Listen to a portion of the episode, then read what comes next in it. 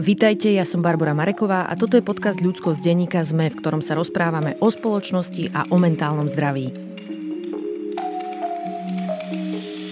Dnes s Evou Markovou o tom, ako v našej spoločnosti prežívame rozvod a jednorodičovstvo.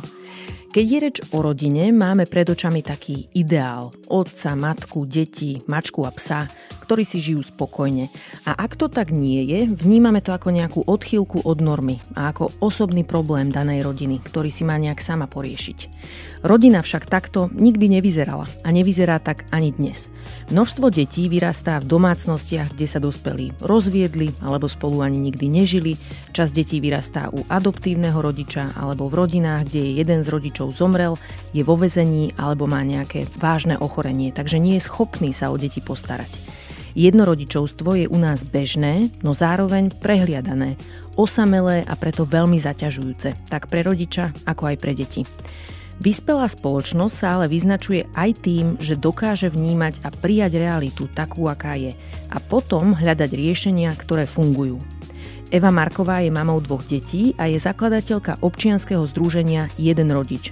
Tejto epizóde mi hovorí o svojej skúsenosti s rozvodom a následnou výchovou detí a tiež o tom, ako vystavala organizáciu, ktorá podporuje jednorodičov. Rozprávame sa o predsudkoch, ktoré poškodzujú jednorodičov a ich deti, o ozdravnej úlohe komunity a o sile sociálnych služieb, ktoré môžu rodinu v kritickej situácii zachrániť pred voľným pádom. Ak mi chcete napísať, moja adresa je ludskost.sme.sk, no a toto je Eva Marková.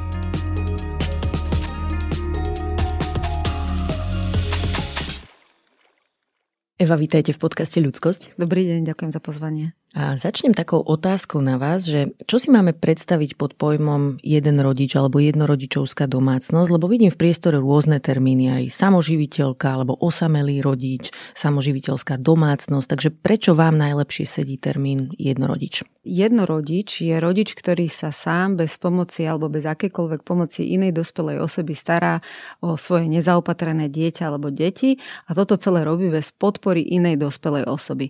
A môže to byť biologický rodič, alebo adoptívny, alebo zverený súdom.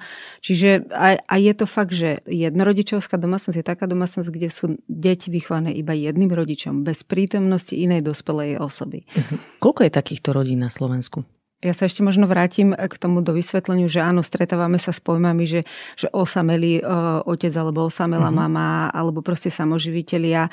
Uh, väčšinou v Čechách je rozšírený ten pojem samoživiteľe a za mňa, čo ja som sa dočítala, tak je to taký čechizmus a na Slovensku tu evokuje aj to, že áno, oni síce sami živia tú rodinu, ale veľa z nich si to spája, že ja som živnostník, hej? Uh-huh. Že proste uh-huh. ja mám teda ten živnostnícky list a živím teda tú rodinu.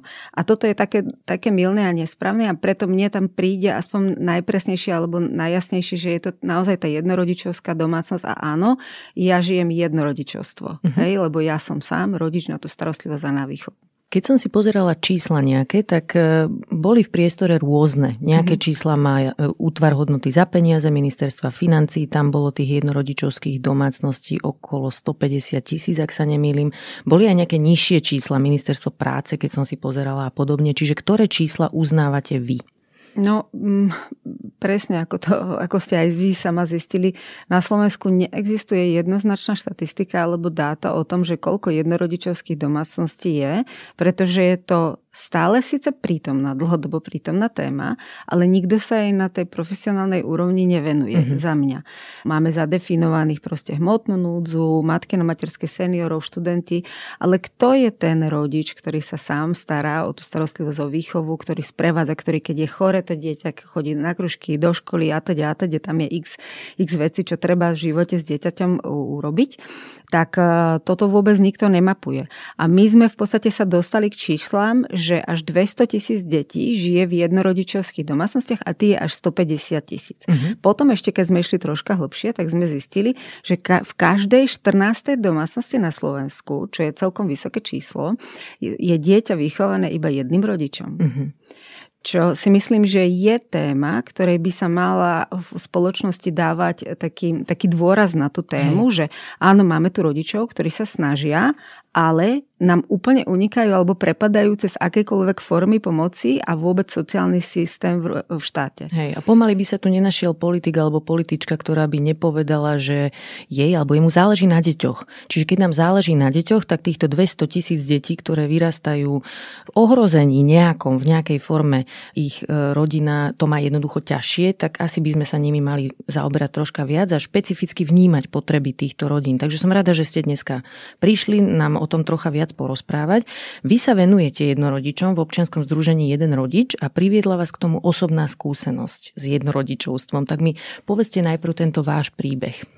No, ja som sa s jednorodičovstvom stretla pred 9 rokmi. Uh-huh. A, a bola som dosť z toho mimo. Nevedela som vôbec, že čo mám robiť, ako mám robiť, čo to so mňou robí. Bola som proste úplne z toho celého prekvapená, nevedela som sa dočítať, dopísať nikomu tak to bolo také dosť veľmi stresujúce, mm. lebo myslím si, že rozpad rodiny, nie rozvod, ale rozpad rodiny je veľký zásah ako pre rodiča, tak najmä pre deti. A mhm. všetkých to ovplyvňuje. Aj blízku rodinu, aj vzdialenú rodinu, aj dokonca aj susedov, keď bývate v byte. Ono to všetkých ovplyvňuje. A myslím si, že, že je to súčasť života, a nie každý to zažije, ale zase na druhej strane, ako keby táto celá téma, rozpad rodiny bola tabuizovaná a popri tom celý svet, a nielen Európa, ale aj svet, a ide skôr tým trendom, že bude čím ďalej vznikať viacej jednorodičovských domácností, kde sa deti už vo svete rodia do týchto jednorodičovských domácností, kde nevyrastá to dieťa pravidelne s jedným rodičom. Uh-huh. Že buď proste dochádza raz do týždňa, alebo vôbec, hej.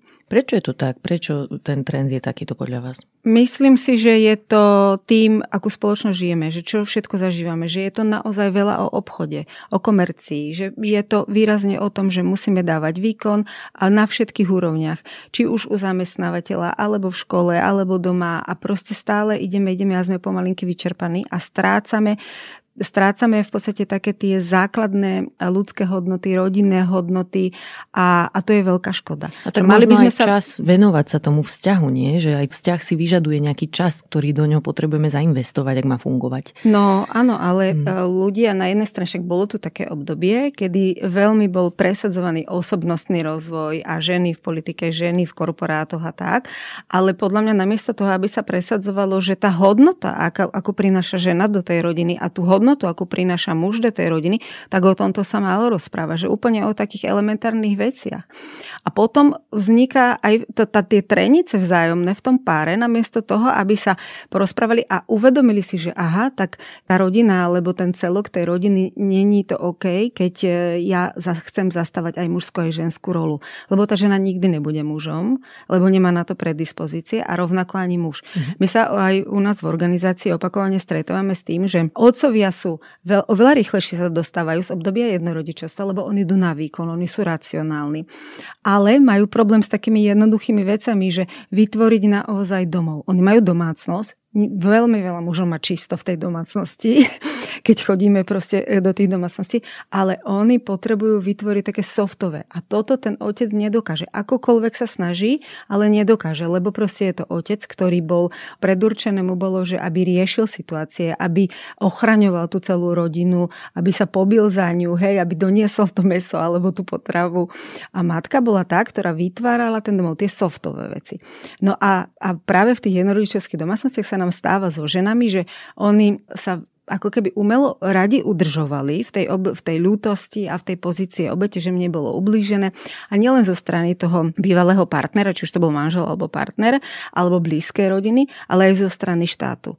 A ženy sa oveľa neskôr dostávajú z toho obdobia jednorodičovstva, z toho náročného, ako muži. Ale zase tie deti tam vedia vytvoriť taký si veľmi pekný vzťah, keď sa z toho dostanú a tie deti potom majú veľkú šancu na to, aby neopakovali tie naučené vzorce alebo tie vzorce, čo, e, čo sa im stalo v detstve, mm-hmm. aby mhm. neopakovali v dospelosti. Nechcem teraz vôbec ako keby spochybňovať, čo hovoríte z hľadiska skúsenosti mm-hmm. s tým, mhm. že ako sa správajú mm-hmm. ženy alebo muži, keď sú jednorodičia, len by som tam chcela do toho vniesť troška takú inú perspektívu, ktorú vnímam ja, keďže sa venujem téme mentálneho zdravia, že to, ako sú socializované ženy a muži, je iné. Že od detstva dostávame nejaké signály od dospelých, ktorí majú za nás zodpovednosť, že čo je priateľné na tom, ako sa správame. Hej, že dievčatka, keď e, sa za seba chcú postaviť a vyjadriť nejaký hnev, tak dostávajú signál, že to nie je dievčenské, to nie je ženské správanie. A naopak chlapci, keď sú, by boli napríklad že smutní alebo bezmocní, tak to je emócia, ktorú častokrát v našej spoločnosti dospelí nie sú schopní prijať.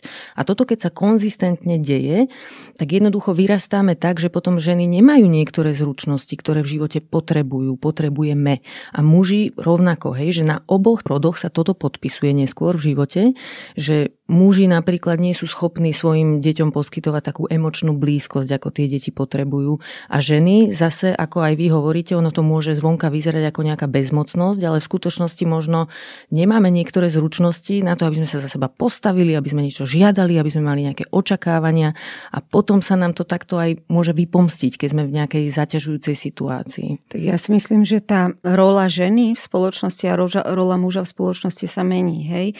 Nemôžeme sa pozerať na to, čo bolo voľa kedy, ja neviem, že ženy sa nemohli vzdelávať, pracovať, Hej. zamestnať sa. A to bož, keď ešte bola žena na to celú situáciu sama, tak bola vyčlenená, stigmatizovaná. Hej? Tak.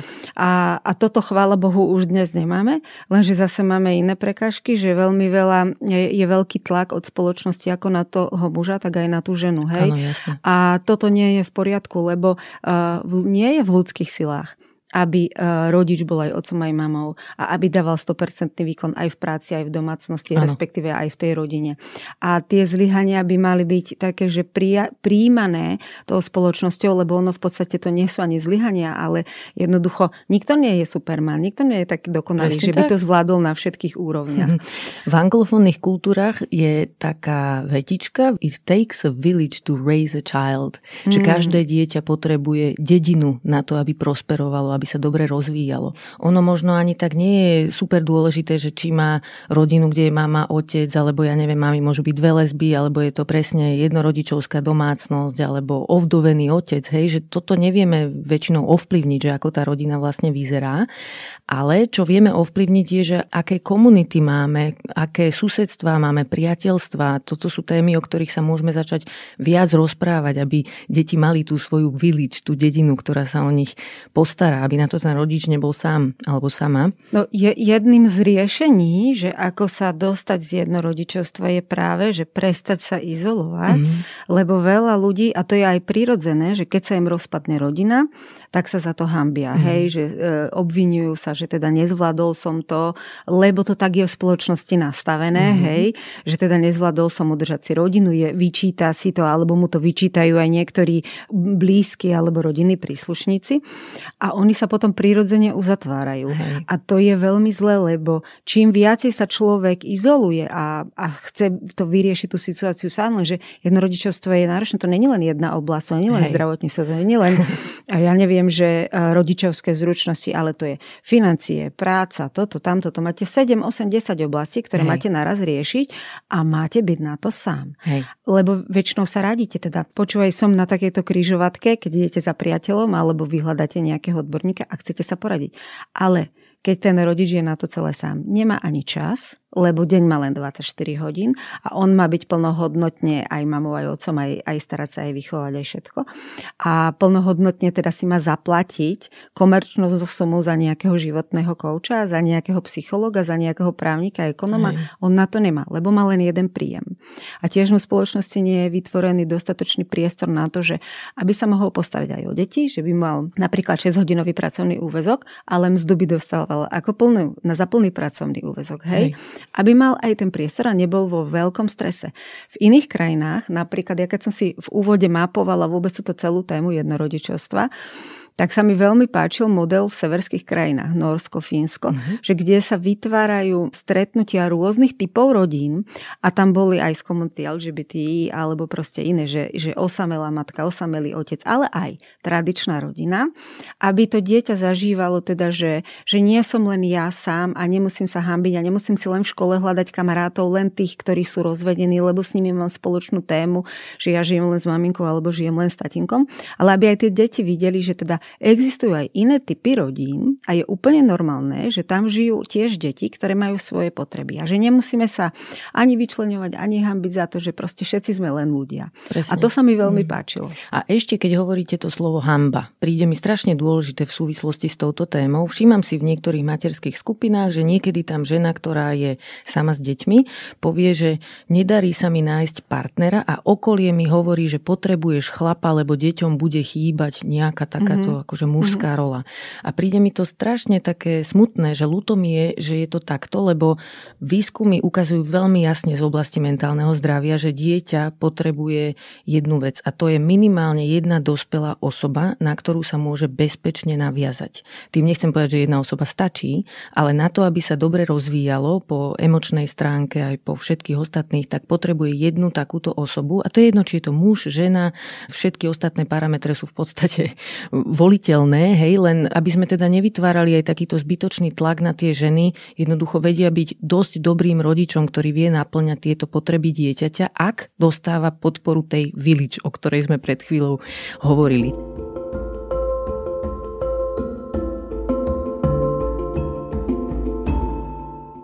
Ešte sa chcem vrátiť k tomu vášmu rozvodu, lebo toto je tiež taká stigmatizovaná oblasť a ako ste spomínali, ten človek sa zvykne niekedy aj možno uzatvárať, možno sa sám hambí za to, že sa rozviedol, rozviedla, lebo tiež je to taká téma, kde existuje taká predstava, že rozvádzajú sa tí ľudia, ktorí si zle vybrali, alebo že si za to môžu nejako sami. Vy ste sa ako cítili, keď ste sa rozvádzali? Aká to bola pre vás skúsenosť emocionálne?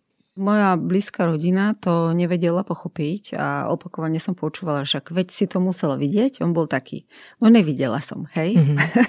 Takže toto bolo pre mňa také, že, že OK, ostatní to videli a celý čas boli ticho, hej. Mm-hmm. Prečo mi to nepovedali, alebo vôbec počula by som to vtedy. Čiže som mala veľmi veľa otázok, na ktoré som si nevedela odpovedať.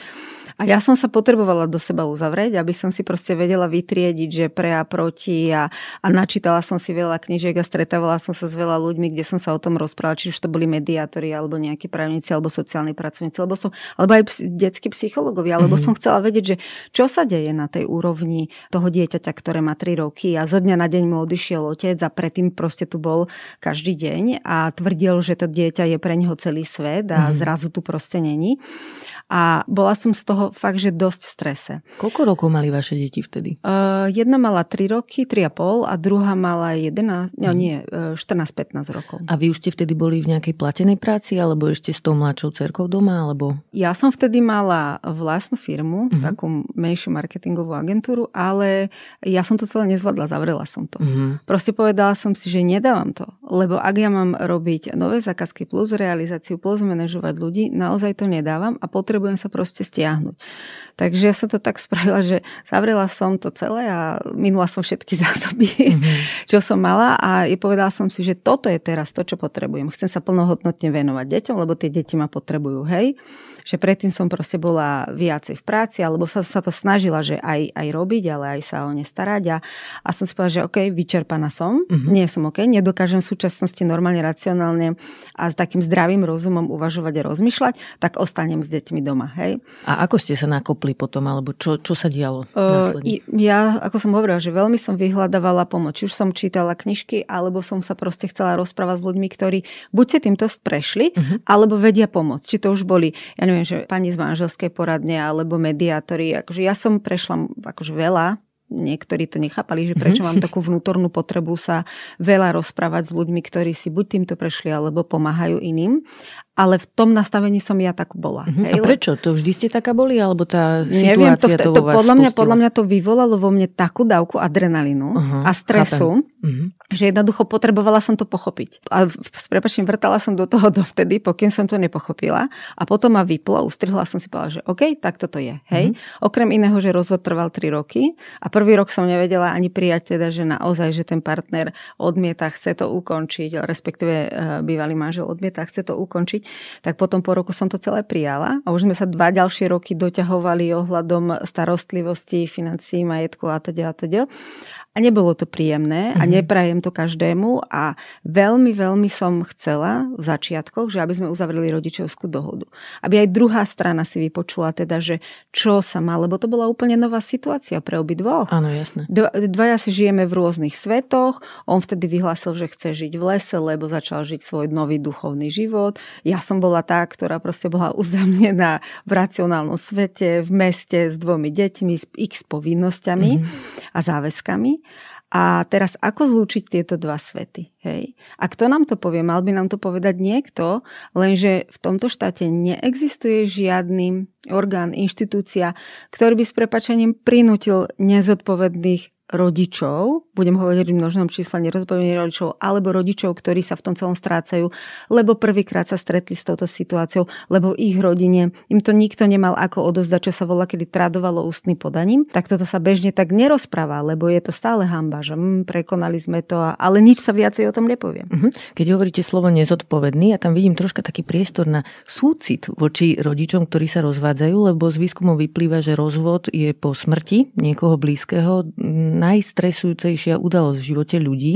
Čiže keď sme v strese, tak to máme tak, že sa zvykneme zacikliť vo svojom videní, vo svojom svete. Nie sme schopní vnímať iných ľudí alebo niekedy aj možnosti, ktoré okolo seba máme. Preto ma aj zaujalo, že ste boli taká proaktívna, že ste vyhľadali pomoc alebo ste sa pozerali okolo seba a chceli to nejako riešiť. No ja som videla, že sa prepadávam dole. To som cítila nielen mm-hmm. po tej ekonomickej stránke, ale aj po tej psychickej, že som to nebola ja.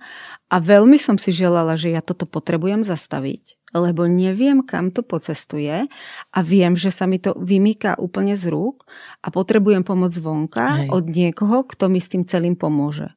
A kto vám pomohol? Ktorá z tých pomocí, ktorú ste vyhľadali, bola Bol to prínosná? súbor. Uh-huh. Neexistuje len jeden druh pomoci. Preto sme aj my v organizácii spravili taký ročný program komplexnej systematickej pomoci, pretože to nie je o právnej pomoci iba. Uh-huh. To je vyslovene o súbore, že ten sociálny pracovník vás uvedie do tej celej témy, porozpráva vám, že na čo máte nárok, aké sú vaše práva, povinnosti. Aj, aj čiastočne z toho terapeutického hľadiska sa s vami porozpráva ohľadom výchovy a starostlivosti detí. Keď sa bavíte s detským psychologom alebo vôbec aj psychologom pre dospelých a vôbec by to nemalo byť aj žiadna hamba, mm-hmm. že teda bol som za psychologom na niektorých sedeniach, bol som sa porozprávať, ako mám teda sa začať pozerať z uhla pohľadu svojho dieťaťa na tú situáciu, ktorá ktorá sa teraz deje. Mm-hmm. Ako sa mám pozerať zo svojho uhla pohľadu, ale zdravo, nie egoisticky, nie sebecky, že ja sa stretávam aj s tým, že veľa rodičov zbytočne manipuluje vlastnými deťmi. A vlastné deti používajú na to, aby dosiahli svoje ciele. A idú s prepačením úplne cez mŕtvoly. A neuvedomujú si to. A je to veľká škoda, lebo keby sa videli, čo robia, tak sa určite aj za to hambia. Ale sú zúfali a sú nešťastní. Hej. A to práve to kričanie to, to, o, tej, o tom, že ja som nešťastný, mne sa rúca z, od základu život, lebo som x rokov budoval tú rodinu, tú domácnosť, ten dom, ja neviem, firmu, čokoľvek. Ano. A teraz sa mu to celé rúca, tak on kričia, volá o pomoc. Hej. Ale v spoločnosti neexistujú služby, a nejaké záchytné, záchranné pointy, kde by ten človek mohol prísť a, mohol, a dozvedel sa a bol prijatý zo svojou požiadavku, tak poviem, že bol prijatý zo svojou požiadavku, nemusel sa za to hambiť, žiadne výčitky, ani, nie, ani mimikmi, ani gestami, nielen slovami. Veľmi veľa spraví, keď idete na tie zákaznícke centra alebo proste na tie nejaké prepašky a pobočky a vidíte tam tú mimiku a gesta tých ano. ľudí a to vás veľmi odrádza, že oni ani nemusia nič povedať. Ano. Čo to je také, že prevrátenie očí? Alebo také, je to že... také veľké hodnotenie. Uh-huh. Veľké hodnotenie, že čo ty tu chceš, hej? Že buď ja som nevyzerala ako prípad na hmotnú núdzu uh-huh. a preto ma hodnotili, že čo ty tu chceš, tak čo, nezvládla si svoj život a ešte vtedy som bola konateľka spoločnosti. Takže toto bolo tak, že úplne som sa vymykala všetkým takým, akože tuto je sociálny systém, má, máte nárok na to, na to. Ale ja som potrebovala len zorientovať sa v tom, že uh-huh. čo kam mám ísť, čo mám urobiť ako prvé, ako druhé, ako tretie.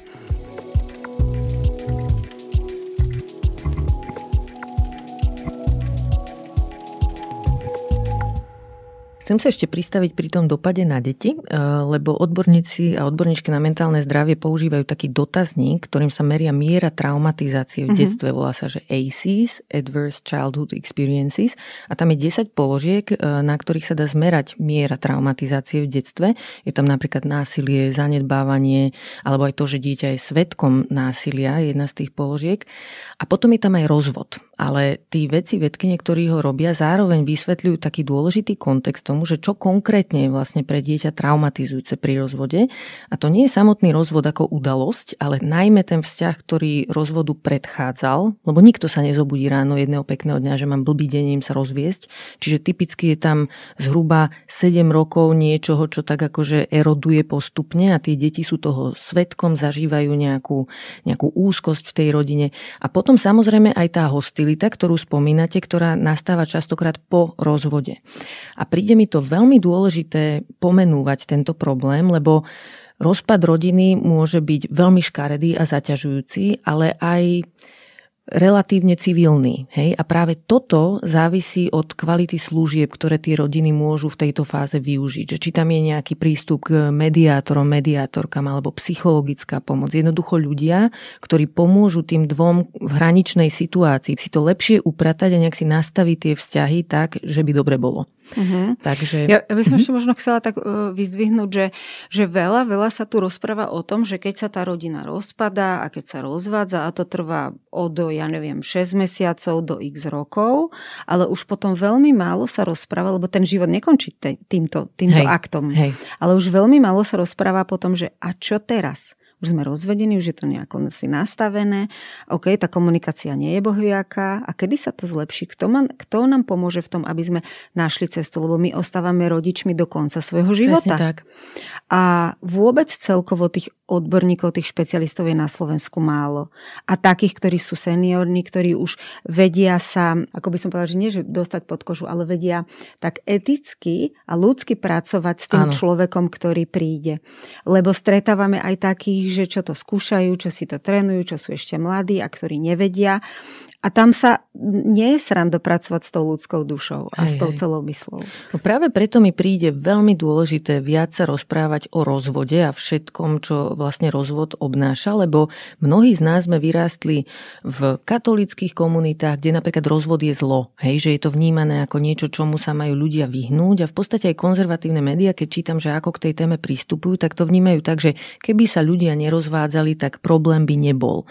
Lenže ono hovorí, že rozvod rozvod je zlo, je niečo podobné, ako povedať, že antibiotika sú zlo. Hej? Že nedávame si antibiotika len tak, ale jednoducho, keď je nejaká choroba a v tomto prípade je chorý vzťah, je tam nejaká dysfunkcia, tak ten rozvod už je pokus vlastne tú situáciu riešiť. Nehovoriac o tom, že čas ľudí žije v násilných vzťahoch, kde fakt nie je o čom a treba páliť preč z takého vzťahu čo najskôr. Možno ešte také doplnenie, mm-hmm. že niekedy ku nám ľudia prídu, že čím pomôžeme s rozvodom. My nepomáhame s rozvodom, mm-hmm. nie sme za to, aby sa sa ľudia prioritne rozvádzali, že chodte teda Jasné. od seba, mm-hmm. ale keď vidíme, že tá situácia je tak hraničná, že má veľmi a dlhodobý negatívny dopad pre deti a jediným východiskom je o odlúčenie alebo rozidenie, rozvod tých rodičov, aby sa to celé upokojilo, tak nech to urobia. Ale musia si tiež uvedomiť, že tá miera zodpovednosti toho rodičovstva nekončí tým rozvodom, že oni musia nájsť cestu, alebo by mali nájsť sebe cestu na to, aby tie deti potom mohli zdravo fungovať a žiť. Lebo poznám páry, kde na mentálnej úrovni tí dvaja pochopili, že OK, nemáme čo, čo ďalej, nenaplňame, neposúvame sa ako pár ďalej, ubližujeme si navzájom tým, že sa limitujeme alebo nie sme šťastní, ako môžeme byť a ten potenciál každého jedného z nás je niekde inde, tak sa v pokoji, v kľude rozidú, dokážu spolu komunikovať a dokážu na tej úrovni rodičovstva vychovať spolu deti. Ale sú takí, kde to nie je takéto inteligentné aj po tej emocionálnej inteligencii aj, aj získanej a, a tam potom je problém.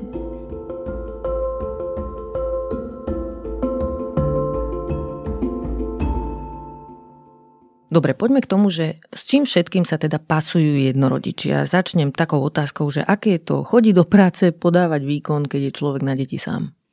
Ono je super, keď máte prácu vôbec, lebo, lebo veľa rodičov by aj chcelo pracovať, ale nevie si zohnať tú prácu. Hej? Mm-hmm. Čiže asi by som to možno začala s týmto, okay. že, že veľa máme rodičov, ktorí majú nezaopatrené deti a nie len, že do troch rokov, ale proste do 18, do 15 podľa toho, že či začínajú tie deti už pracovať.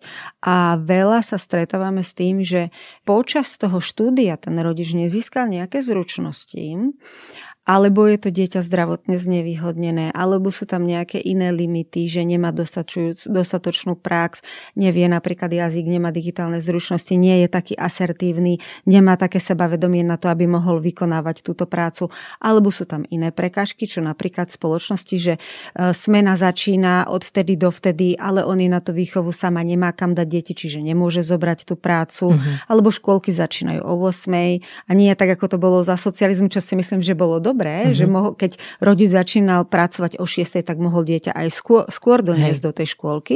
Alebo čo sa týka vyzdvihnutia tej ško- z tej škôlky, tak mne sa to opakovane stávalo. Ste posledná, pani Marková, je 3.10. Mm-hmm. Lenže proste zamestnávateľ som tam musela byť do 5. hej?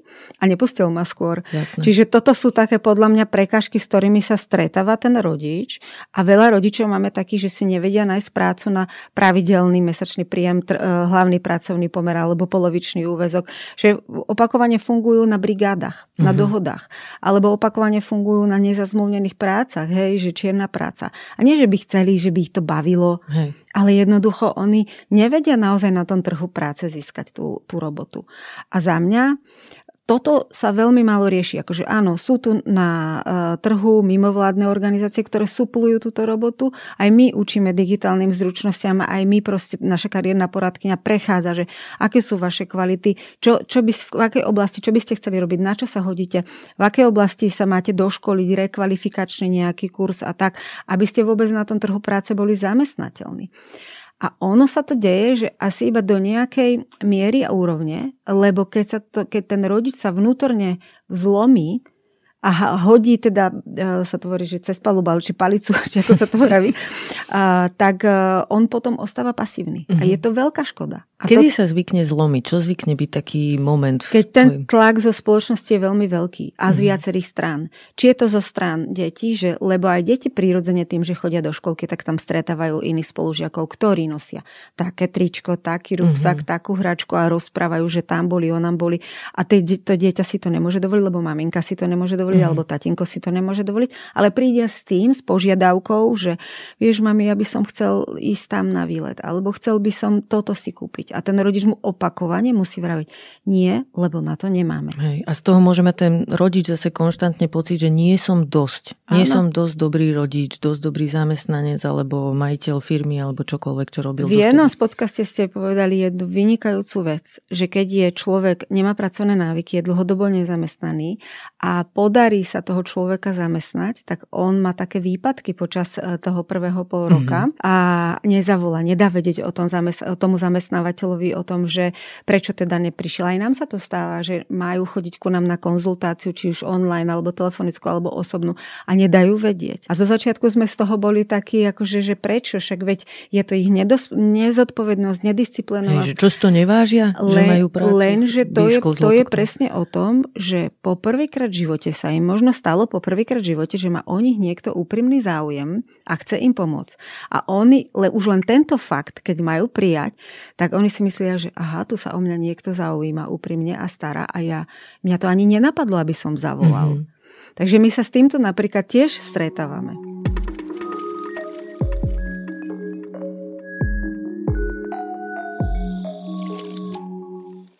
Útvar hodnoty za peniaze, ktorý som tu už spomínala, e, vo svojej analýze píše, že osamelí rodičia s deťmi sú vo zvýšenej miere ohrození chudobou. Čiastočne to vyplýva asi z tých vecí, ktoré teraz ste pomenovali, ale s čím sa stretávate teda vy ohľadne toho, že v akom ekonomickom stave sú tieto jednorodičovské domácnosti? Chudoba nie je len ekonomická, ale chudoba či už je, ja neviem, že sociálna, alebo, alebo vôbec aj to, to človek si nemôže, nemôže si dovoliť kvalitne bývať, lebo žije proste napríklad v nájomnom byte, alebo to bývanie, to zariadenie, v ktorom je, je tak opotrebované, že on si fakt nemá za čo kúpiť to nové, alebo vôbec keď nemá tú zručnosť, že vyhľadávať si na, cez sociálne siete, cez portály, čo je da, darujúce, alebo keď niekto chce niečo darovať, tak stretávame sa aj s tým, že ich to ani nenapadne, lebo nemajú tú zručnosť. Pre niekoho je to také, že toto, toto učíte? Áno, aj toto ich učíme, lebo to je práve ten, to sieťovanie a ten, ten zdroj toho, že kde môžu prísť k novým veciam, kde môžu prísť novým príležitostiam, kde sa môžu veľmi zadarmo naučiť nejaké nové prednášky, nové vedomosti, ktoré môžu získať a oni toto nevedia. A ich limituje aj napríklad to, že nemajú kvalitné e, zariadenia, cez ktoré si to môžu vypočiť, či už mobilné alebo tablety, počítače, to už ani nehovorím, alebo aj vôbec zaplatiť si ten internet. Hej. Čiže toto sú také limity, ktoré spôsobujú to, že tí ľudia sú chudobní, sú uväznení v tej chudobe uh-huh. a majú veľmi nízku pravdepodobnosť toho, že sa z toho dostanú pokiaľ. Sami sa z toho nedostanú, ale pokiaľ im externé prostredie otvorí dvere a pomôžu im, že tadiaľ to ide, ide cesta a toto urobte, tak majú na to, z toho šancu dostať sa. Dobre, ale tu by človek čakal, že sme vyspelá krajina v Európskej únii a že tu teda existujú nejaké moderné mechanizmy, ako ľuďom pomôcť nespadnúť na dno. Čiže tu existuje nejaký sociálny systém, ktorý by mal ľuďom pomôcť, alebo aj nejaká tá vyživovacia povinnosť zo strany napríklad druhého rodiča. Takže kde to viazne? No, e, podľa môjho názoru valorizácia tých sociálnych príspevkov, kedy sa diala. No áno, teraz síce hovorili, že od 1.1.23 sa dosť veľa vecí zvýšilo, ale aké je minimálne výživné, hej? Že proste pred pár rokmi to nebolo ani 30 eur mesačne, teraz je to na 30 eur, hej? Mm-hmm. Že my sme sa stále nedostali na, na tých 100 eur. A ja keď vidím, že či už otec alebo mama má platiť iba 30 eur, 40, 50 eur za to jedno dieťa, kde náklady na to dieťa mesačne určite nestoja 50 eur. Veď keď si len zoberiete obyčajné obedy v školách, Hej dnes sa naozaj dostávame na sumu 50 eur. Keď máte školu, ktoré, kde platíte aj napríklad desiaty alebo olovranty, tak to proste naozaj vás toľko stojí a to nie je sranda. Vy ste v nejakom inom rozhovore spomínali, veľmi ma to zaujalo s tým výživným, že takú kritiku ste vlastne voči tomu nejakú tam prezentovali, že výživné nezohľadňuje časovú investíciu toho rodiča, ktorý poskytuje starostlivosť a nezohľadňuje ani reálne potreby dieťaťa. Rozvete to troška. No je to úplne pravda, pretože ono sa to odvíja od nákladov. Ja, môj samotný prípad, opakovane niekoľko mesiacov som zbierala bločky, kde som musela dokladovať, aké sú reálne náklady na dieťa, čo bolo, čo bolo na bývanie, tak deleno počtom nás troch v domácnosti ale neuznali to. Proste mm-hmm. povedali, že otec je schopný a ochotný platiť 27 eur, že teda nech sa priblížim k tej sume. A ja som povedala, že nehambíte sa. A z čoho to bolo vyrúbené 27 eur? No lebo vtedy bola minimálna výška výživného, minus 9 rokov, 27 eur 90 alebo 80 centov. Hej? Mm-hmm. A to je podľa mňa hrozné vôbec, že to vôbec niekto takto x rokov dozadu nastavil, že mm-hmm. je to mhm. také nízke výživné. A dneska je to ako? No, no dnes je to veľmi individuálne, akože tá, aspoň čo, si, čo som si ja zistila, tak je okolo 32 eur uh, minimálne výživné, ale mm. vedie to šialená suma. A aká časť tých jednorodičovských domácností dostáva minimálne výživné? Je to bežné? Alebo... Neviem, či je vôbec toto niekde zmapované, mm-hmm. či mhm. sa vieme dostať k štatistikám a číslam, že aké sú výživné na Slovensku. Neviem. Mm-hmm. Veľmi to záleží od toho, že ako aj to dokáže obhajiť ten rodič, ako je asertívny. Veľmi to záleží aj od toho súdu, od vypočutia. Oni nechcú rozhodovať na prvé pojednávanie, čo je dobre, lebo chcú proste preskúmať tú celú situáciu. Veľmi veľa rodičov si naháňa také náklady alebo si znižuje znižuje daňové priznania, ale podľa mňa je to vyslovene trápne, pretože jedine komu, tom, komu ubližujú, tak sú tie ich deti. Hej. Veď tie peniaze síce idú k rukám matky alebo k rukám oca, toho rodiča, ktorý vychováva v domácnosti tie deti, ale ono patria v skutočnosti tým deťom. Hej. A ešte aj tá časová investícia, k tej sa ešte chcem vrátiť, lebo vlastne to, že by niekto preplatil náklady, ja neviem, na jedlo a bývanie a energie, škôlku a tak, to je jedna vec, ale druhá vec je to, že ten rodič, ktorý sa stará o deti, to sú hodiny akože týždenne toho, že rozvážania na krúžky do školy, Veď proste to... robenie úloh, že to je kopa času, ktorá to je, dá sa naceniť. Podľa mňa toto vôbec nikto nezohľadňuje mm-hmm. pri tom. Absolútne sa o tom ani podľa môjho názoru, aspoň z mojej skúsenosti a čo aj počúvam od, od našich rodičov, vôbec nezohľadňuje ani sa nerozpráva. Veď sa len zoberte, e, sama to zažívate, máte manžela, proste dve deti, Hej. postarať sa ráno, ráňajky, logisticky ano. zaviesť do škôlky, potom zo škôlky zobrať, ak ide ešte na nejaké krúžky, keď teda tie krúžky nie sú priamo v škôlke, potom proste vyriešiť nákupy do domácnosti, e, niečo sa zahrať s tými deťmi, ro, rozvinúť, keď sú domáce úlohy, tak už musíte robiť domáce úlohy a, a to nie je vôbec sranda. Keď je to dieťa choré, logisticky to zabezpečiť, tak vykomunikovať to, ak pracujete s mm. zamestnávateľom, keď nepracujete, tak proste musíte to nejako ústať. Pri dnešných cenách poplatkov za vyšetrenia a vôbec to, aby vás zobrali do danej ambulancie, ano. to je podľa môjho názoru nehorázne a malo by sa toto zastaviť, pretože ten náš rodič, ktorý žije napríklad zo 180-200 eur, alebo ja neviem, že 300 eur a je na tou hranicou tej hmotnej núdze a to znamená, že mu už nikto nemá na, pre, s prepačením nárok na nič, tak potom z čoho to on má vyfinancovať? Veď všetky náklady, či už na bývanie, na energie, na potraviny, na zdravotníctvo, na lieky a vôbec ešte aj na vyšetrenia, že môžete čakať na termín na vyšetrenie pol roka alebo 3 čtvrte roka, alebo si zaplate 50 eur, kde to má ten rodič hej, zobrať. Hej, hej, presne ináč. Tieto poplatky, to je neuveriteľná téma. To sa mi zdá, že ja, ja až nerozumiem, že ľudia sa ešte nebúria, lebo minimálne teda v Bratislavskom kraji, kde žijem. Ja, to počúvam v okolí neustále, že zrazu ambulancie špecialistiek, špecialistov, ale aj všeobecných lekárov, pediatrické ambulancie, že zavádzajú poplatky, poisťovne sa tvária, že to nevidia, ministerstvo to tiež nevidí a to je tiež ohromná záťaž na rodinný rozpočet, najmä teda, keď je človek jednorodič. Si viem predstaviť, že to je dosť zlé a že to aj znemožňuje niektorým ľuďom čerpať zdravotnú starostlivosť. No, máme veľa, veľa prípadov, čo sa týka detí, že nemôže si rodič dovoliť strojček alebo opraviť vôbec zuby tým deťom. Mm-hmm. Veľa detí máme so, s rakovými problémy a nemôže si ten rodič dovoliť kúpiť okuliare. A to sú také veci, že akože e, je v škole, boli vás, toho, to dieťa boli zub, Hej. ale rodič je zúfalý, lebo nemá na to, Hej. alebo nevidí na tabulu, hmm. alebo mu nevie kúpiť dobré potraviny a aby sa zdravo vyvíjal ten mozog. Veď aj o tom je tá chudoba, že vlastne ten rodič si nemôže dovoliť kupovať zdravé potraviny lebo jednoducho nemá na to. A potom to je sú, spojené aj s tým zdravým vývinom a vývojom toho dieťaťa. Presne tak. A ešte keď sa vrátim k tej starostlivosti, tak tam je zaujímavé, veľmi dôležité pomenúvať, že v našej kultúre ešte stále berieme starostlivosť o rodinných príslušníkov ako nejakú voľnočasovú aktivitu. A toto je problém, lebo potom tá starostlivosť nie je pomenovaná ako práca a aj ako príspevok k HDP. Hej, že každý politik sa tu hlási k tomu, že sme vraj prorodinná krajina a je tu potom tak taký zvláštny rozpor, že povieme napríklad aj ženám, ktoré sa starajú o maličké dieťa, že sú doma a vykonávajú tento druh práce, starostlivosti o dieťa, tak povieme, že živí ju muž a pritom však ona živí to jeho dieťa, ho dojčí, proste stará sa o ňo, ešte aj robí servis tomu mužovi, takže ona ho tiež živí, živia sa navzájom, ale nejak to nie sme schopní pomenovať. A hlavne prijať. Ono by to malo byť úplne normálne, že, že keď tá žena dáva veľkú časovú investíciu a hodnotu do tej domácnosti a do tej rodiny a tomu dieťaťu, lebo ona ho rozvíja. Ona, ona sa mu venuje, či už mu hrá, alebo učí niečo, či už písať, kresliť, alebo nejaké iné hry na rozvoj, tak to, to je proste všetko časová dlhodobá investícia, mm-hmm. ktorú ten rodič vkladá do tej rodiny.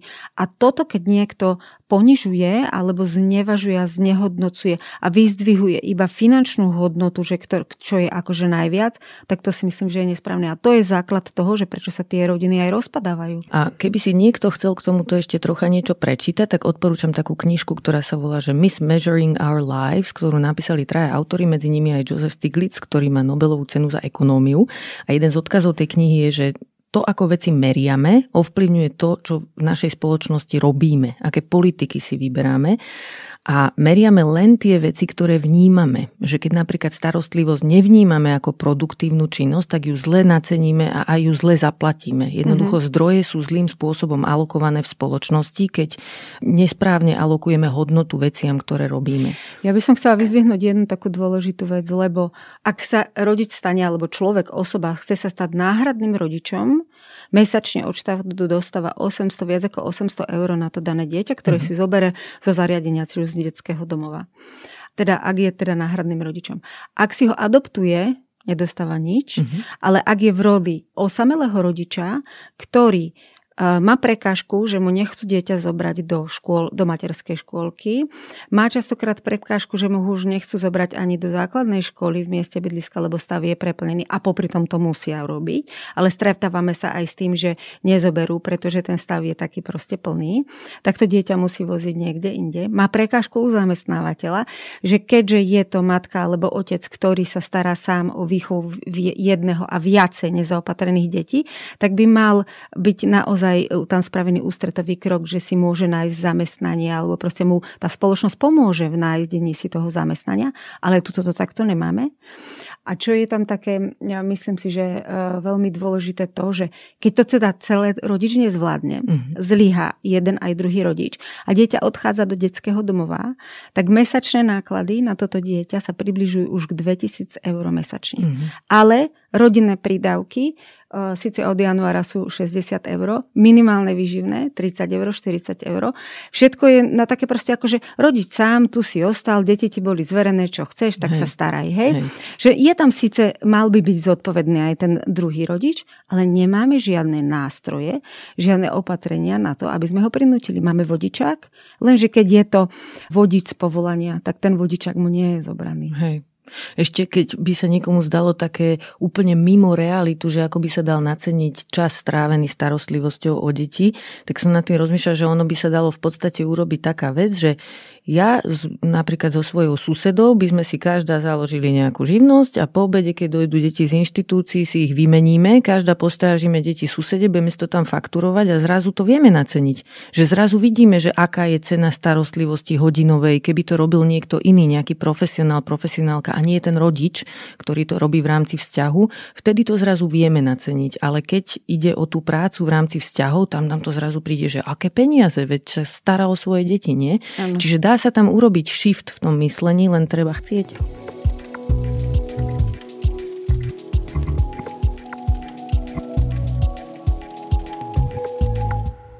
Ako vnímate vlastne dostupnosť, nazvem to tak širšie, starostlivosti o deti a škôlok, ale aj rôznych opatrovateľských služieb? Lebo dieťa, áno, bavíme sa tu aj o tom, že môže byť napríklad často choré, môže potrebovať tým pádom ten rodič čerpať často očer, čo mu zase znemožňuje robiť nejakú prácu, kde ho potrebujú. Čiže ako vnímate toto?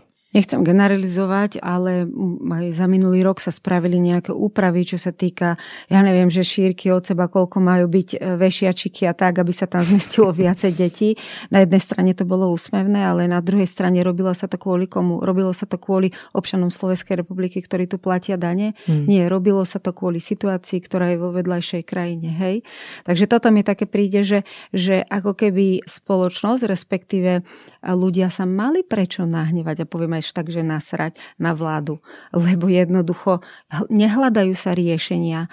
A toto je celé zle nastavené. Ja to vnímam tak, že tam v podstate ani nemusí ísť nevyhnutne o to, že z akej krajiny tí ľudia sú, ale proste sú tu nejaké deti, o ktoré keď sme spoločnosť fungujúca nejaký európsky štandard si tu chceme zachovať, tak by jednoducho sme sa mali o tie deti postarať. A ako to urobíme, to už je práve tá kreativita, ktorú by politici, političky mali predviesť, ale jedna vec ešte mi v tej debate príde dôležitá, že stále sa tu rieši, že či je dosť škôlok, že či sú dostupné škôlky pre všetkých ľudí, ktorí to potrebujú a troška málo sa rieši kvalita. Uh-huh. Ja som zostala dosť nepríjemne týmto zaskočená, odkedy máme deti a same, sami sme potrebovali škôlky že keď som si také robila také ankety v okolí, že či také tie verejné inštitúcie, ako sa tomu hovorí, že štátne škôlky, hoď to teda myslím nejaké samozprávne, tak že tam jednoducho nie je väčšinou, teda rešpektujúca starostlivosť o deti. Že každý mi hovoril, že no, vieš, závisí to od toho, že na akú učiteľku natrafíte.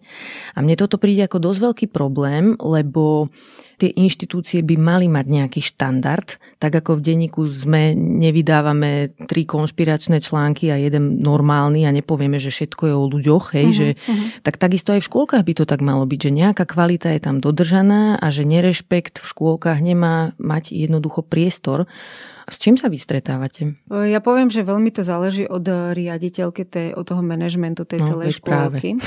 Že uh, není to častokrát ani o tých zamestnancoch tej konkrétnej pani učiteľke, ale je to o tom manažmente. A to máte naprieč spoločnosťou, že aj na základnej alebo na strednej škole sa stretnete s tým istým, že je to naozaj že o tom riaditeľovi, o tom manažmente. Tá kvalita tých škôlok je rôzna. Ako keby neexistoval nejaký že štandard, že toto, sa, toto je to minimum, čo sa musí dodržiavať. Že ako keby sa upustilo aj z toho, mm-hmm. že mám pocit, že za socializmu bol nejaký pomenovaný štandard, ktorý sa mal, ktorý sa mal udržiavať alebo dodržiavať. A teraz sa ako keby z toho ešte aj zlavilo mm-hmm. a nedodržiava sa ani ten a je to veľká škoda. A okrem toho, že je nedostatok tých škôlok, tak aj kvalita v tých škôlkach stúpa. A áno, vznikajú súkromné škôlky, ale kto si ich môže dovoliť? Presne tak, presne pri týchto súkromných myslím na jednorodičov, že ono je to vlastne luxus môcť si to dovoliť, to býva nejakých aj 500 eur mesačne, 600, niekedy aj viac. A tým pádom som rozmýšľala nad tým, že asi jednorodičia musia zľaviť zo svojich nárokov a dať to dieťa do tej škôlky, ktorá je finančne aj lokálne dostupná, aby vôbec aj stíhali tie deti rozvážať do tých inštitúcií. A presne preto mi je potom ľúto, že tie deti nevyhnutne zažívajú tento nerešpekt, že ak je tá škôlka pri nich takáto, tak proste ho zažívajú a tam je znova dôležité si pripomenúť to, čo hovorí znova aj UHP vo svojej správe, že najzmysluplnejšie investície do ľudí sú v ich rannom detstve, vlastne v tomto veku ešte, keď e, nasávajú všetko, sú ako malé špongie, keď sa k ním správame nerešpektujúco, tak sa vyvíjajú proste tak, že je to pre nich normálne. Čiže tie škôlky to nechápem tiež, že ako môže byť tak slabá priorita vo verejnej debate, že keď už aj sa rozprávame o školstve, tak je to veľmi veľmi často o školách a škôlky sú také akože na chvoste, to sa vníma jak niečo, čo tam zaparkujeme tie deti, aby sme mohli spracovať. A v skutočnosti to je miesto, ktoré definuje to, že aké mentálne zdravie to dieťa bude mať, ako vníma seba a iných, ako vníma dospelých alebo nejaké autority, či vníma svoju hodnotu alebo, alebo má pocit, že je malý panáčik, ktorého si môže každý posúvať ako chce, lebo je dospelý. Alebo čo nové sa naučí v tej škôlke. Hej. Tá štúdia UHP, Útvoru hodnoty za peniaze, hovorí aj o tom, že v jednorodičovstve je vlastne tak náročné je to jednorodičovstvo, lebo toto není len o jednej oblasti a sú tam cyklicky opakujúce sa problémy. Mm-hmm. Jeden s prepačením zahacíte škôlku, že už nájdete teda riešenie škôlke, mm-hmm. vznikne vám ďalší. A to znamená, že dieťa príde do nového prostredia, sú tam nové bacily a teda ten rodič, ak si aj našiel prácu, tak musí počítať ten zamestnávateľ, keď je teda ochotný, mm-hmm. počítať s tým, že teda prvého pol roka to dieťa bude často chore a ten rodič bude na očerke. Hej? Toto máte zase taký ďalší problém a musíte peniaze míňať na lieky, prípadne na MHD, alebo ak máte auto, to tak na auto a to stále je niečo, čo vám vylezie takto spod koberca, že, ho, že to musíte riešiť. Hmm. Ono ide o to, že my sme aj preto vyvinuli ten ročný program pomoci, aby tí rodičia získali aj nové zručnosti, ale aby aj sa dokázali zosieťovať či už s inými rodičmi alebo s inštitúciami pria, práve v tom regióne, kde oni žijú, lebo je tam, ja neviem, Únia materských centier, kde v tých jednotlivých centrách vytvárajú či už nejaké stretnutia rodín alebo nejaké zaujímavé edukačné, rozvojové hry pre tie deti. A je to potrebné, aby ten rodič sa neizoloval, ale aby sa naučil nové zručnosti, aby to lepšie zvládol. Ako ste dospeli k záveru, že je kľúčové pomôcť jednorodičom najmä v úvode, ten, ten prvý rok, keď sa stanú jednorodičmi? Ja som to vyčítala zo štúdí, ktoré, ku ktorým som sa dostala na začiatku. A to bola taká kombinácia, že aj to bola štúdia UHP, potom to bola štúdia o kohabitujúcich pároch, potom to bola štúdia e, z Nemecka, z, z organizácie, z Anglicka, ale aj z Maďarska a z Čiech. Napríklad v Maďarsku majú e, ministerstvo rodiny, kde mm-hmm. my máme proste ministerstvo práce DDD a rodina, rodina, je, a, rodina je na samom konci. A tam ma veľmi inšpirovalo to, že z viacerých krajín som sa dozvedela, že Prvý rok po rozpade rodiny je extrémne dôležitý na to, aby sa tá, tá celá situácia v rodine zachytila a aby sa jej poskytla taká záchranná sieť z viacerých oblastí, nielen z jednej, ale z viacerých oblastí, aby sa proste zastabilizoval rodič a to dieťa, lebo keď sa zastabilizuje a pomôže sa rodičovi, on, do, on je ten, proste, ktorý je vzorom v tej rodine, ktorý je ten lídrom Hej. a ktorého to dieťa nasleduje a učí sa návyky uh, od práve od toho svojho rodiča. Čiže toto tam veľmi pochopili. A keď som proste čítala ďalej, že, že dobre, ale ako dlho tak trvá, kým sa niečo nové naučíte, kým to aplikujete do života, takže je to vaša bežná súčasť toho života, ten, ten nejaký nový návyk, či už je to disciplína už len na to, že mám nedostatok energie, som veľmi vyčerpaný, tak čo budem robiť teda každý deň? Budem tri, jedna múdra knižka a hovorí o tom, že 30 minút aktívneho pohybu, že sa zadýchate alebo beháte alebo cvičíte, vám štartuje vlastne vás energetický systém, aby ste vôbec to celé ustali a zvládali. A toto sa nedeje jedným prečítaním knižky alebo nejakej vety, vy musíte si vytvoriť návyk. A ten návyk minimálne sa vytvára 60 až 90 dní. Hej? Mm-hmm. A keď sme si spočítali, že OK, máme tu uh, životný coaching, samotná oblasť, kde sa vieme veľmi veľa nových vecí naučiť, ako si vytvoriť vôbec stratégiu toho, že čo chcem, ako sa reštartovať minimálne na pol roka, nejako takú pozitívne nastavenie v tom celom živote, meniť tie svoje úvodné myšlienky, ktoré nám ráno naskakujú, že je všetko zlé, že som na, seba, že, že som na tú celú situáciu sám.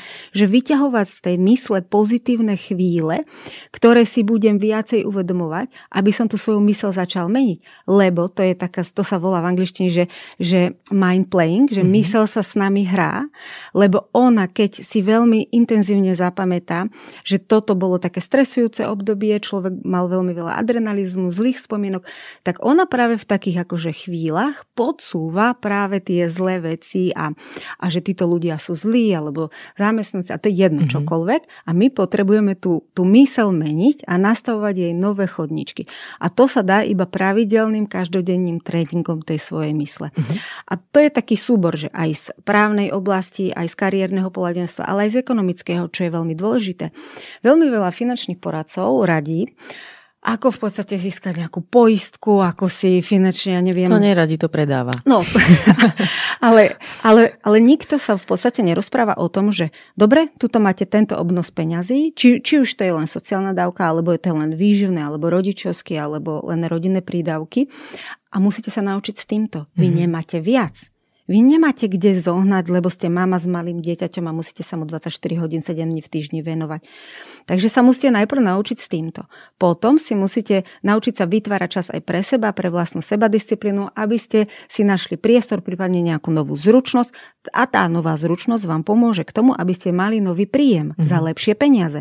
A to je step by step, to je krok za krokom. Mm-hmm. A keď sme to takto proste si sadli odborníci za stôl a dlho sme kreovali to, že ako to má celé vyzerať, a pomenovávali sme si opakujúce sa problémy, s ktorými nám chodia z každej jednej oblasti ľudia e, za nami. Napríklad v psychologickej oblasti je to e, veľa rodičov vôbec ani nepozná a nevie, aké sú to rodičovské zručnosti, kam sa všetko môže rozvíjať. Čiže naša psychologička sa veľmi sústreďuje na rozvoj rodičovských zručností, aj na to, ako empaticky a ľudsky povedať tomu dieťaťu nie. Mm-hmm. Lebo vy to môžete direktívne, zle, neviem, rôzne, nabehnete na automat, ktorý máte Hej. z výchovy z, z detstva, čo ste vy zažívali, ale ako sa to naučiť hovoriť tak, aby som neurazil to dieťa, neponižil to dieťa a nevytvoril mu návyk a vlastne mu nekazil jeho budúcnosť, lebo keď to dieťa nemá zdravé sebavedomie, tak potom čo mu robím? Presne tak. Ubližujem.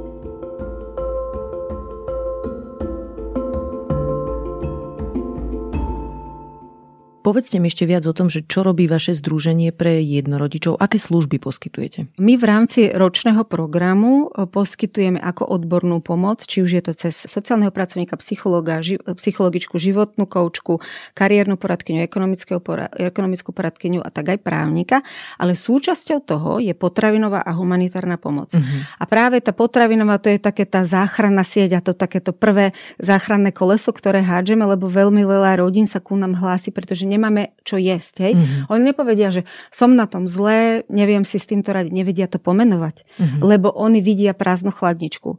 Oni vidia to, že nemajú peniaze na to, aby zaplatili deťom desiatu, alebo obed v škole, alebo vôbec autobus do školy. A to sú není ľudia z osad. To sú bežní ľudia z miest a dedín, na ktorých, keď ich vidíte, by ste to nikdy nepovedali. Hej. Chodia čisto, deti chodia čisto, ale fakt majú takéto problémy. A potom, čo sa tu dialo za 3 roky a teraz ešte viacej, ako uh, všetko zdražuje, tak je to ešte horšie. A vlastne počas toho roka im je poskytovaná ako potrebná tak humanitárna pomoc a to poskytujeme cez našich partnerov, ktorí nám pomáhajú. Máme otvorené dva projekty, jeden projekt Kompot, druhý projekt Chlebodárca a cez obidva projekty v podstate uh, poskytujeme alebo snažíme sa tak reštartovať toho rodiča, aby sa z každej oblasti naučil nové zručnosti, aby po ukončení tohto ročného programu ich vedel používať a bol samostatný v živote. Aby nebol závislý, lebo tiež tu treba povedať, že s čím sa stretávame aj my, že veľmi veľa odborných poradcov si vytvára závislosť a vzťah medzi tým klientom, nazvem mm-hmm. to mhm. tak, rodičom, a potom ten rodič je závislý, či už na tom sociálnom pracovníkovi, alebo na tom právnikovi, alebo na tom psychologovi a nevie samostatne fungovať stále ho považuje za svoju barličku. Mm-hmm. Ale toto nie je cieľom. Cieľom je, aby ten rodič bol samostatný a máme veľmi pekné výsledky. Ja hovorím, že my nie sme charita, lebo charita spôsobí, a, a to nechcem nejako Čo to je? znevažovať. Čo to je, že nie ste charita, vysvetlite? Nechcem nejako znevažovať charity, ale nie sme charita v tom, že, že dostaneš a nemusíš nič urobiť. U nás práve vyzývame k spolupráci tých ľudí a tiež máme pravidlo, že nespolupracuješ, chceš len potraviny, lebo máme aj taký, stretávame sa, že chcú len potraviny alebo povedia, že chcem chladničku, práčku, toto, hento, tamto, ale nič preto nechcú robiť. Pre zmenu v tom svojom živote nič nechcú robiť, lebo sa, ja neviem, klesli tak dole, alebo sú v takej pasivite, že si povedia, že toto mi stačí. A vtedy ich odporúčame vyslovene na charity, ako je Slovenská katolícka charita, alebo ako je Potravinová banka Slovensko, alebo iné regionálne, kde, do, kde teda dostanú takéto materiálne veci, ale tá celá situácia v rodine sa vôbec nezmení. Musia vášmu občianskému združeniu klienti, klientky platiť? Zatiaľ nie. Z čoho financujete činnosť? My máme viaczdrojové financovanie a to veľmi ďakujem všetkým fyzickým osobám, našim prispievateľom, ktorí nás podporujú. Rovnako ďakujem aj nadáciám a, a firmám, ktoré nám dávajú finančné prostriedky na to, aby sme my mohli takto rodiny príjmať do ročných programov a financovať práve tú komplexnú pomoc, nielen odbornú, ale aj práve túto materiálnu. Uh-huh. A, a bez nich by to nešlo, lebo keď si tak ja spätne uvedomím, že bola to iba moja myšlienka, myšlienka, keď som ja prišla proste pred 4 rokmi na to, že takáto organizácia na Slovensku neexistuje a veľmi by to pomohlo aj z informačného hľadiska vôbec o tom taká záchranná sieť, že čo majú tí rodičia prvýkrát urobiť, kde si čo majú načítať veci. A my sme v podstate dnes narástli na tým, kde máme 16 ľudí na hlavný pracovný pomer a dobrovoľníkov v regiónoch a máme víziu vybudovať v každom jednom kraji takúto skupinu záchranu jednotku, to nazvem tak, že kde by bol aj sociálny pracovník, aj všetci títo odborní poradcovia, ako som ich vymenovala, aby mohli fungovať v tom kraji, pretože e, my v súčasnosti sme výrazne personálne poddimenzovaní. Máme, máme okolo 600 žiadostí o pomoc, kde mm. nás ľudia žiadajú, že mám len 50 eur na mesiac, mám len 100 eur na mesiac. A my sme v súčasnosti zúfali, lebo jednoducho nevieme, kam ich máme zaradiť. Aj tie projekty majú svoje limity. Hej, jasno. A aj e, cez cez chlebodarcu máme tam nejaký obnos financií, ktorý môžeme pomôcť, lenže ten dopyt zo strany tých ľudí vysoko presahuje mm-hmm. to mhm. celé. Čiže na začiatku roka teraz chceme robiť aj takú finančnú zbierku a, a veľmi by sme boli radi, keby nás podporili, lebo tie finančné zdroje sú veľmi dôležité na to, aby sme mohli financovať túto pomoc pre rodiny. Spomínali ste organizácie v zahraničí, na ktoré ste sa boli pozrieť, neviem, či fyzicky, alebo ste si s nimi volali a zisťovali ste, že čo vlastne oni robia, aká je nejaká taká, nazvem to, že dobrá prax. Mm-hmm. Povedzte mi ešte viac o tomto, čo ste tam videli a najmä ma teda zaujíma, keď berieme do úvahy takú tú potenciálnu samotu alebo izoláciu, s ktorou sa môžu stretávať jednorodičia. Existuje v tomto nejaká dobrá prax, že ako vytvárať priestor na to, aby sa zoznamovali, aby nejako spolu zdieľali, aby sa mhm. vytvárali komunity a nejaká mhm. tá village? Mm-hmm. No, ja musím povedať, že tie o, krajiny v Európe sú na tom výrazne popredu. Pre mňa bolo také, akože na jednej strane úsmevné, na druhej strane som sa chytila za hlavu, že v Anglicku téma jednorodičovstva funguje 100 rokov. Mm-hmm. Tam je proste organizácia, aj v Škótsku je organizácia, ktorá proste funguje 80 rokov. V Nemecku 70 rokov. A mm-hmm. ono to v podstate vzniklo po vojne, po druhej svetovej vojne, lebo veľmi veľa mužov sa nevrátilo domov z vojska, alebo proste umreli, alebo čo sa s nimi stalo. A veľa žien ostalo na tú celú situáciu sami. Hej? Takže no a v Čechách myslím, že 10 rokov fungujú takéto organizácie, v Maďarsku asi 17 rokov. A ja som chcela vedieť teda, že, že čo tam poskytujú, ako to riešia. S niektorými som sa stretla osobne ako Čechy a Maďarsko a mňa to veľmi ovplyvnilo v tom, že oni sa naozaj že sústredili na tú odbornú pomoc humanitárnu, na vzdelávanie, na nejaké stretnutia, kde, si, kde buď cvičia, alebo chodia ľudia na prednášky. Maďarsko idú podľa môjho názoru veľmi dobre a systematicky, lebo vytvárajú mestách také komunitné centra, kde sa rodičia môžu, teda tie jednorodičovské rodiny môžu stretávať. Majú tam detský kútik a plus ten rodič má priestor na, na diskusiu, na vzdelávanie, mm-hmm. aj na mhm. stretávanie s inými rodičmi. To je veľmi pekné, lenže tam to podporujú. Oni sú veľmi úzko spojení s ministerstvom rodiny mm-hmm. a, a sú priamo napojení na financovanie štátu, hej, čo je, čo je super, lebo proste poskytujú takto služby.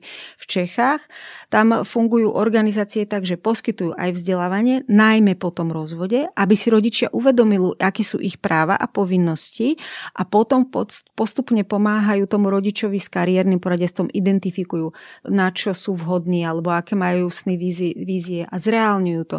Lebo, a to sa stáva aj u nás, že máme rodičov, ktorí niečo by chceli, ale nemajú na to ani finančné zdroje, ani zručnosti, ani časové kapacity, že chce podnikať v gastronómii, napríklad, že chcela podnikať v gastronómii, ale sám rodič má 5 detí, má zdravotné problémy, nemá proste dostatočné finančné zdroje. A pod, rozbeh podnikania, to znamená, že vy budete mať okolo seba zastabilizovanú rodinu, ktorá vám pomôže postarať sa o deti, aby ste sa vy mohli venovať rozvoju toho podnikania. Takže toto je také zreálnenie tej celej situácie. A máte nejakú teóriu, prečo u nás tá téma nie je etablovaná? Jednorodičovstvo. Prečo tu nie sú také organizácie? Čo to je? Niečo kultúrne u nás? Máme nejaké narratívy, ktoré nám bránia vidieť tú tému, mm-hmm. aká je? Alebo... Ja si myslím, že my sme veľmi silná kresťanská krajina a žijeme tu v takých, tak akože zabehnutých nejakých um, chodničkoch mm-hmm. a, organizácie, ktoré na Slovensku existujú, tak sa sústredujú buď na deti, hej, čo je úplne v poriadku, fajn, ale tie deti, keď prídu domov, tak prídu znova do toho prostredia, ktoré nie je zdravé. A preto vravím, že treba pomôcť rodičovi, lebo keď pomôžete rodičovi, on vie byť naozaj veľmi pozitívnym vzorom pre to dieťa a uľahčí tú celú prácu. A máme organizácie, ktoré sa venujú aj výraznej chudobe alebo, alebo komunitám a rómskym občanom. To je všetko v poriadku, len ako keby to bolo také, že prehliadaná téma a nepomenovaná. Hej. My sme boli tí, ktorí sme si dovolili hovoriť o tom, že sú tu jednorodičovské domácnosti a počas covidu sme vyleteli úplne na číslo jedna. Mm-hmm. Najviac, ktorí boli ohrození, tak to boli osamelí rodičia so svojimi deťmi, lebo ostali uväznení doma v izolácii so svojimi deťmi a zrazu boli psychologom, učiteľom, mamom, otcov, zarábajúcim, všetko mal robiť. Hej? Mamom, otcov, áno. No, áno. Takže všetko mali robiť a mhm. ale proste spoločnosť na to nebola pripravená. Nej. Zrazu mali mať doma počítač na distančné vzdelávanie Mimochodom, dodnes táto situácia vôbec nie je vyriešená. Máme veľa rodín, ktoré aj práve cez ten projekt Compact objavujeme, že sa dostali do zadlženia mm-hmm. a vy, vytvorili si proste splátky, ktoré nevedia splácať, pretože mali povinnosť zabezpečiť počítač pre svoje deti na dištančné vzdelávanie, lebo mm-hmm. štát nedával žiadny príspevok v úvode, ale oni prišli počas covidu o prácu a teraz to nevedia splácať. A nie je to vysoká suma, je to 70 eur, 50 eur mesačne, ale takéto rodiny to nevedia naozaj dať. Rozumiem. Povedzte mi nejaký príbeh vašej klientky alebo klienta, ktorým ste pomohli. Tak vyzdvihnem asi jeden príbeh, taký, ktorý mám čerstvý otca. Ja som sa s ním prvýkrát zoznámila, keď sme organizovali e, pred dvoma rokmi detský tábor a spravili sme to taký, že prvý rodičovský tábor, respektíve jednorodičovský tábor, že rodičia a deti. A zavolili sme tam, že rodičov z rôznych kútov Slovenska, tým, že my pôsobíme celoslovenský, tak to bol taký mix rodičov západné Slovensko, stredné Slovensko, východné, severné. A bolo to veľmi zaujímavé, lebo oni si medzi sebou sa mohli stretnúť, mohli sa porozprávať a mohli si aj proste tie, také tie nárečové nuancy odozdať. A bolo to fakt, že veľmi zábavné. Na druhej strane sa nám tam veľmi pekne ukázalo, že keď sme mali program dňa, tak eh, sme povedali, že o 10. teda sa tu a tu stretávame. Kto mal si najväčší problém, tak to boli rodičia. A mm-hmm. toto bol jeden z tých rodičov, ktorý usmerňoval aj ostatných rodičov a bol taký disciplinovaný a zodpovedný. A, a následne sme ho zaradili práve do toho ročného programu a veľmi pekne sme videli výsledky, že to bol rodič, ktorý býval v prenajatej, myslím, že garzónke s tým umakartovým jadrom, mal nejaké aj nestabilné finančné prostredie, síce prácu mal, ale nebolo to jednoduché, lebo to bol otec na dvoch chlapcov, lebo chlapci odišli od maminy, lebo sa tam necítili bezpečne, hej. Mm-hmm. Matka dodnes myslím, že nemá zastabilizovanú to svoju situáciu, buď či práca, alebo, alebo nejaké bývanie, prípadne prípadne nejaké dlhy z minulosti. A nepôsobí to dobre na chlapcov a tým pádom ona nevedela takej pravidelnosti viesť tých chalanov. Mm-hmm. A oni prišli bývať k otcovi. Čo na jednej strane on bol predtým kamionista, čiže toto celé zanechal, vrátil sa na Slovensko, našiel si prácu za síce menší príjem, ale vyzdvihol tie deti, že de- moje deti mm-hmm. sú mhm. môj život, to mm-hmm. dnes hovorí. A pekne sme tam videli, ako pracoval so životnou koučkou, že sa znova začal štartovať. Ako pracoval s kariérnou porádkyňou, že síce mal prácu, ale potreboval sa len v takých nuansách uh, porozprávať, že ako lepšie komunikovať mm-hmm. v, takom, v takomto prípade, keď sa mi stanem v robote. A to je to skvelé, že veľa tých rodičov nemusí meniť prácu. Oni si vedia na tej svojej pracovnej pozície vykomunikovať aj lepšie finančné podmienky alebo vôbec lepšie podmienky, že on nakoniec dostal auto od svojho zamestnávateľa. Čiže toto bolo také, že sme videli, ako rastie. Chalani ožívali. Čo predtým boli takí smutnejší, tak proste mali zrazu svoje také plány, sny. Jeden komponuje hudbu digitálnu, hej, druhý zase je také viacej športovejšie nadaný.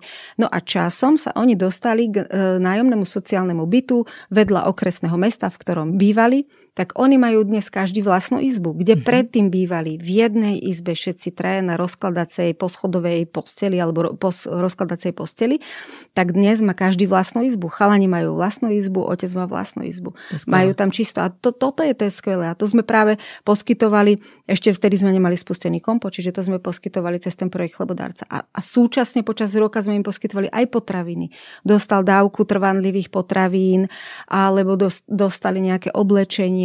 Mali sme takú spoluprácu so spoločnosťou Amazon, lebo tam bolo veľa takých vratiek a práve na základe požiadaviek od rodičov sme vedeli vyselektovať, že čo, čo oni potrebujú. Tak to mm-hmm. sme im posielali. To znie super a je to príklad otca, muža a ano. zároveň aj vaše občianske združenie sa volá jeden rodič, ale len mám potrebu uviesť to troška do nejakého kontextu, že typicky sú jeden rodič ženy, jedna rodička, nie? Koľko je to? Nejaké číslo som zachytila, že 85 áno, 85 na 15? áno, uh-huh. na takých, no, os, tak okolo tých 85% je na čele jednorodičovskej domácnosti žena. Uh-huh. Máme jeden veľmi pekný príklad matky štyroch detí z východného Slovenska, kde je síce Rómka, ale ona je tak pracovitá a zodpovedná a tou celou pracovitosťou sa vypracovala, že, že z príjmu, ktorý bol iba z brigád, alebo aj prišla o vlastne taký stabilný príjem, alebo to mala iba brigády. Tak sa prepracovala naspäť, že dnes bývajú v štvorizbovom byte, z východného Slovenska sa stiahujú túto do Bratislavy, lebo matka si našla na hlavný pracovný pomer prácu pri Bratislave v menšom meste a presúva všetky deti.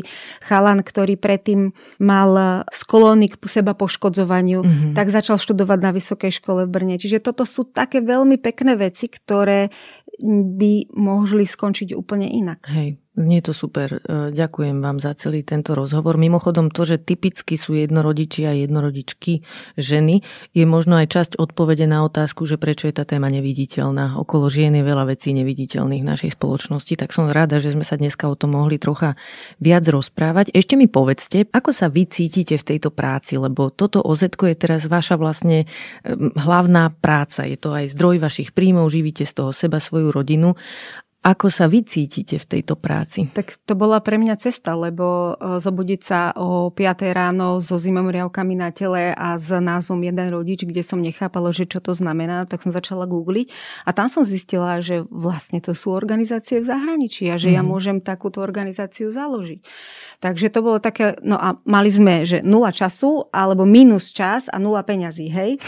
A, a to bolo také, že krok za krokom investovať do toho iba čas som mohla Musela som si to zorganizovať tak, aby som dokázala zvládať vlastné deti, dokázala zvládať proste prácu, ktorá ma vtedy živila a platila mi povinné vlastne náklady, bez ktorej by sme skončili fakt, že veľmi zle. A, a ešte tak si upratať to, aby vznikol čas aj pre jedného rodiča. Dnes je tomu, budú teda tomu 4 roky a celé sa to preklopilo, že je to, je to môj hlavný pracovný pomer, mám z toho príjem a som veľmi rada a budem ešte radšej, keď sa nám podarí tú organizáciu rozvíjať, lebo ako som už vravila, že začiatky boli také, že som si to chcela celé naštudovať, spraviť si prieskum, mm-hmm. čo v akej krajine sa robí. Už vtedy som mala plán, že čo chcem s organizáciou urobiť, čiže plány sú podľa mňa ešte na 50 rokov rokov dopredu a máme veľkú cestu pred sebou. Prichádzajú ľudia, ktorí chcú s nami spolupracovať, pretože buď to zažili v detstve, alebo z okolia, z rodiny a ja si to veľmi vážim, ale sú to aj ľudia, ktorí proste hľadajú taký zmysel tej živote, v tom živote. Ja som predtým robila vyslovene obchod, marketing a musím povedať, že, že som vyhorela. Hej. Že jednoducho nenaplňalo ma to tak, ako toto. Toto je veľmi náročná práca. To nie je sranda proste pracovať s ľuďmi, meniť im životy k lepšiemu, učiť ich nové zručnosti a vôbec manažovať celý tým, zháňať financie do organizácie, aby sme sa rozrastali. Nie je to jednoduché, ale baví ma to. A ja si myslím, že ja som dlhodobo vo flow, Perfektne. Kedy si ani vlastne neuvedomujem, že čo všetko stíham hej, hej, hej. a ako idem. A musím si dávať pozor na seba. Takže hej, dúfam, že... že nevyhoríte, áno. ale vyzeráte, že vás to veľmi baví, že vám to dáva zmysel a to vôbec nie je málo v práci. Áno, áno, dáva si. mi to zmysel, lebo je to pre mňa taká aj každodenná radosť, keď čítam to poďakovanie tých ľudí, ktorí hej. nám píšu, alebo volajú, alebo posielajú SMS-ky. A vôbec asi najväčšia taká tá zmena, ktorá nastáva, že prejavuje niekto o nich záujem. Áno a predtým proste odstrihol ich bývalý partner, častokrát ich rodina odstrihla, blízke okolie ich odstrihli, oni si nevedia s tým radi, hambia sa a zrazu prišiel niekto, kto má len myšlienku, vybudoval tým a zrazu proste sa tu prejavuje ten záujem o nich a my im pomáhame meniť tie životy. A ešte som chcela povedať pri týchto dvoch rodičov, ktorých som spomenula, u nich sa nám ten, tá zmena, ten reštart podaril tak, že obidvaja začali v tých regiónoch pomáhať iným rodičom. Mm-hmm. Pani zorganizovala také stretnutie v rámci projektu Čas pre deti, ktorý sme mali a bolo také posedenie, opekali si, hrali sa tam nejaké hry, zavolala rodiny a presne sa tam stretli rodičia aj s inými, s inými deťmi, teda, aby sa mohli porozprávať a vymeniť si navzájom kontakty, aby si navzájom aj pomáhali. A tento pán, on bol od Banuje z Nadbebravou a on začal organizovať cez leto taký country festival, ktorý trval celé leto. Z vyzbieraných finančných prostriedkov financoval zase pomoc pre iné rodiny v regióne. A to bolo to skvelé, že mhm. nám sa to podarilo tak zvrtnúť, že on sa naplnil energiou, naštartoval tak, že dokázal odozdať ešte to, čo dostal aj ďalej. Znie to perfektne a vôbec ma to neprekvapuje, že vlastne človek, ktorý sa zapája do toho, aby aj iným ľuďom pomohol, potom cíti tú svoju sebahodnotu. My ľudia to jednoducho máme v sebe, že cítime, či robíme bullshit job, sa to označuje, normálne aj kniha je o tom celá, keď si niekto chce prečítať, alebo je to niečo, čo má význam. My cítime, že pre iných ľudí to má hodnotu, čo robíme a super je, keď dokážeme pomôcť sebe aj iným naraz. Takže posledná moja otázka, ktorú kladiem každému človeku v tomto podcaste. Máte pre nás nejaký tip na dobrú knihu? A jedna moja veľmi obľúbená knižka je Zen to Down a ja som také akože milujem Japonsko. Všetky také akože jednoduché, čisté veci, kde není toho veľa uh-huh. a, a mám rada, takže povedzme si, že čo teda ideme riešiť, aké úlohy dňa nás čakajú, či zo súkromnej oblasti alebo pracovnej. A tá kniha mi veľmi, veľmi pomohla upratať aj môj život a nastaviť aj mňa a rada sa k nej vraciam. Potom tým, že ja stávam skoro ráno, tak má isté obdobie, som úplne fungovala na jednej skvelej knihe, volá sa Klub ránostajov uh-huh. od Robyho Šarmu a to bolo perfektné, lebo to ráno je jediný čas okolo 5, kedy vám nezvoní telefón, kedy ste v tichu sám so sebou, kedy vám prichádzajú skvelé myšlienky a vy sa môžete nastaviť na celý deň. Takže túto zručnosť, keď som sa naučila, tak to bolo pre mňa skvelé. A za posledné obdobie mám vedľa svojej postele knižku v tieni stromu. Sú to také dve kvázi neznáme slovenské autorky, Euka Konrád a Amina e, Dobias a je, sú to príbehy o ľudských charakteroch o ľudskej pokore a, a vôbec o živote a veľmi sa mi to páči. Všetky knihy, ktoré sme tu dnes spomínali, dáme aj do popisu epizódy. Toto bola Eva Marková. Ďakujem za rozhovor. Ďakujem aj za pozvanie. Ďakujem, že ste počúvali podcast Ľudskosť o vplyve rodiny a spoločnosti na mentálne zdravie. Teším sa na vás o týždeň. Nová epizóda vychádza každý štvrtok a nájdete ju v podcastových aplikáciách Apple, Google, Spotify alebo aj na stránke sme.sk. Ak sa vám podcast páči, šupnite nám 5 hviezdičiek, pomôžete nám tým dostať ho k viac ľuďom. Na výrobe tejto epizódy som spolupracovala s Adamom Blaškom a moje meno je Barbara Mareková. Ak mi chcete napísať, budem sa tešiť. Moja adresa je ľudskost zavináč. No a vidíme sa aj v podcastovom klube Deníka Zme na Facebooku.